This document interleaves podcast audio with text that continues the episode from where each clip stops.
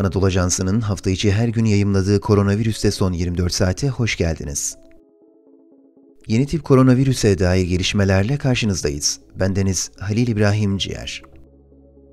Türkiye'de son 24 saatte 213.863 COVID-19 testi yapıldı. 13.604 kişinin testi pozitif çıktı. 282 kişi hayatını kaybetti ve hasta sayısı 1734 oldu. Son 24 saatte 26.953 kişinin COVID-19 tedavisi ya da karantinasının sona ermesiyle iyileşen sayısı 4.716.918'e yükseldi.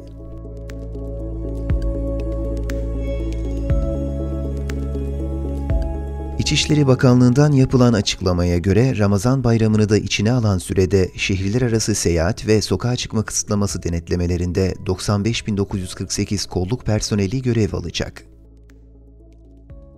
Açıklamada bu süreçte şehirler arası seyahat kısıtlamasına dair denetimler çerçevesinde şehirler arası yollar üzerinde kolluk kuvvetlerince 1167 yol kontrol noktası oluşturulmuş olup, bu yol kontrol noktalarında 16.669 kolluk personeli görev yapacaktır. Yol kontrol noktalarında görevli kolluk personelince özel araç veya toplu taşıma araçlarıyla şehirler arası seyahat edenlerin seyahat izin belgeleri tek tek kontrol edilecek ve seyahat izin belgesi olmadan şehirler arası seyahat edenlerin tespiti halinde gerekli idari yaptırımlar uygulanacaktır denildi.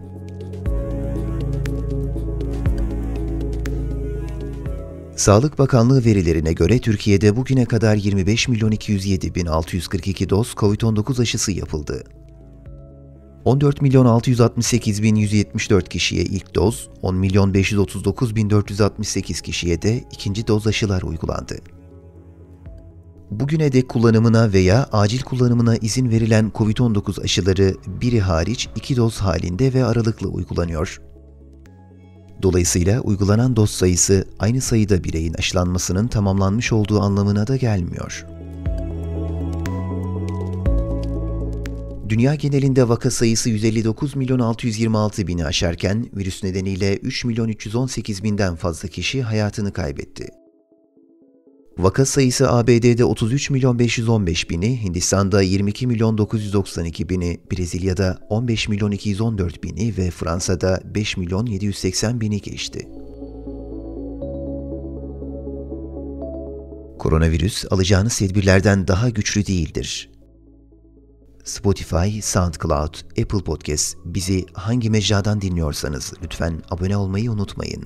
Hoşça kalın.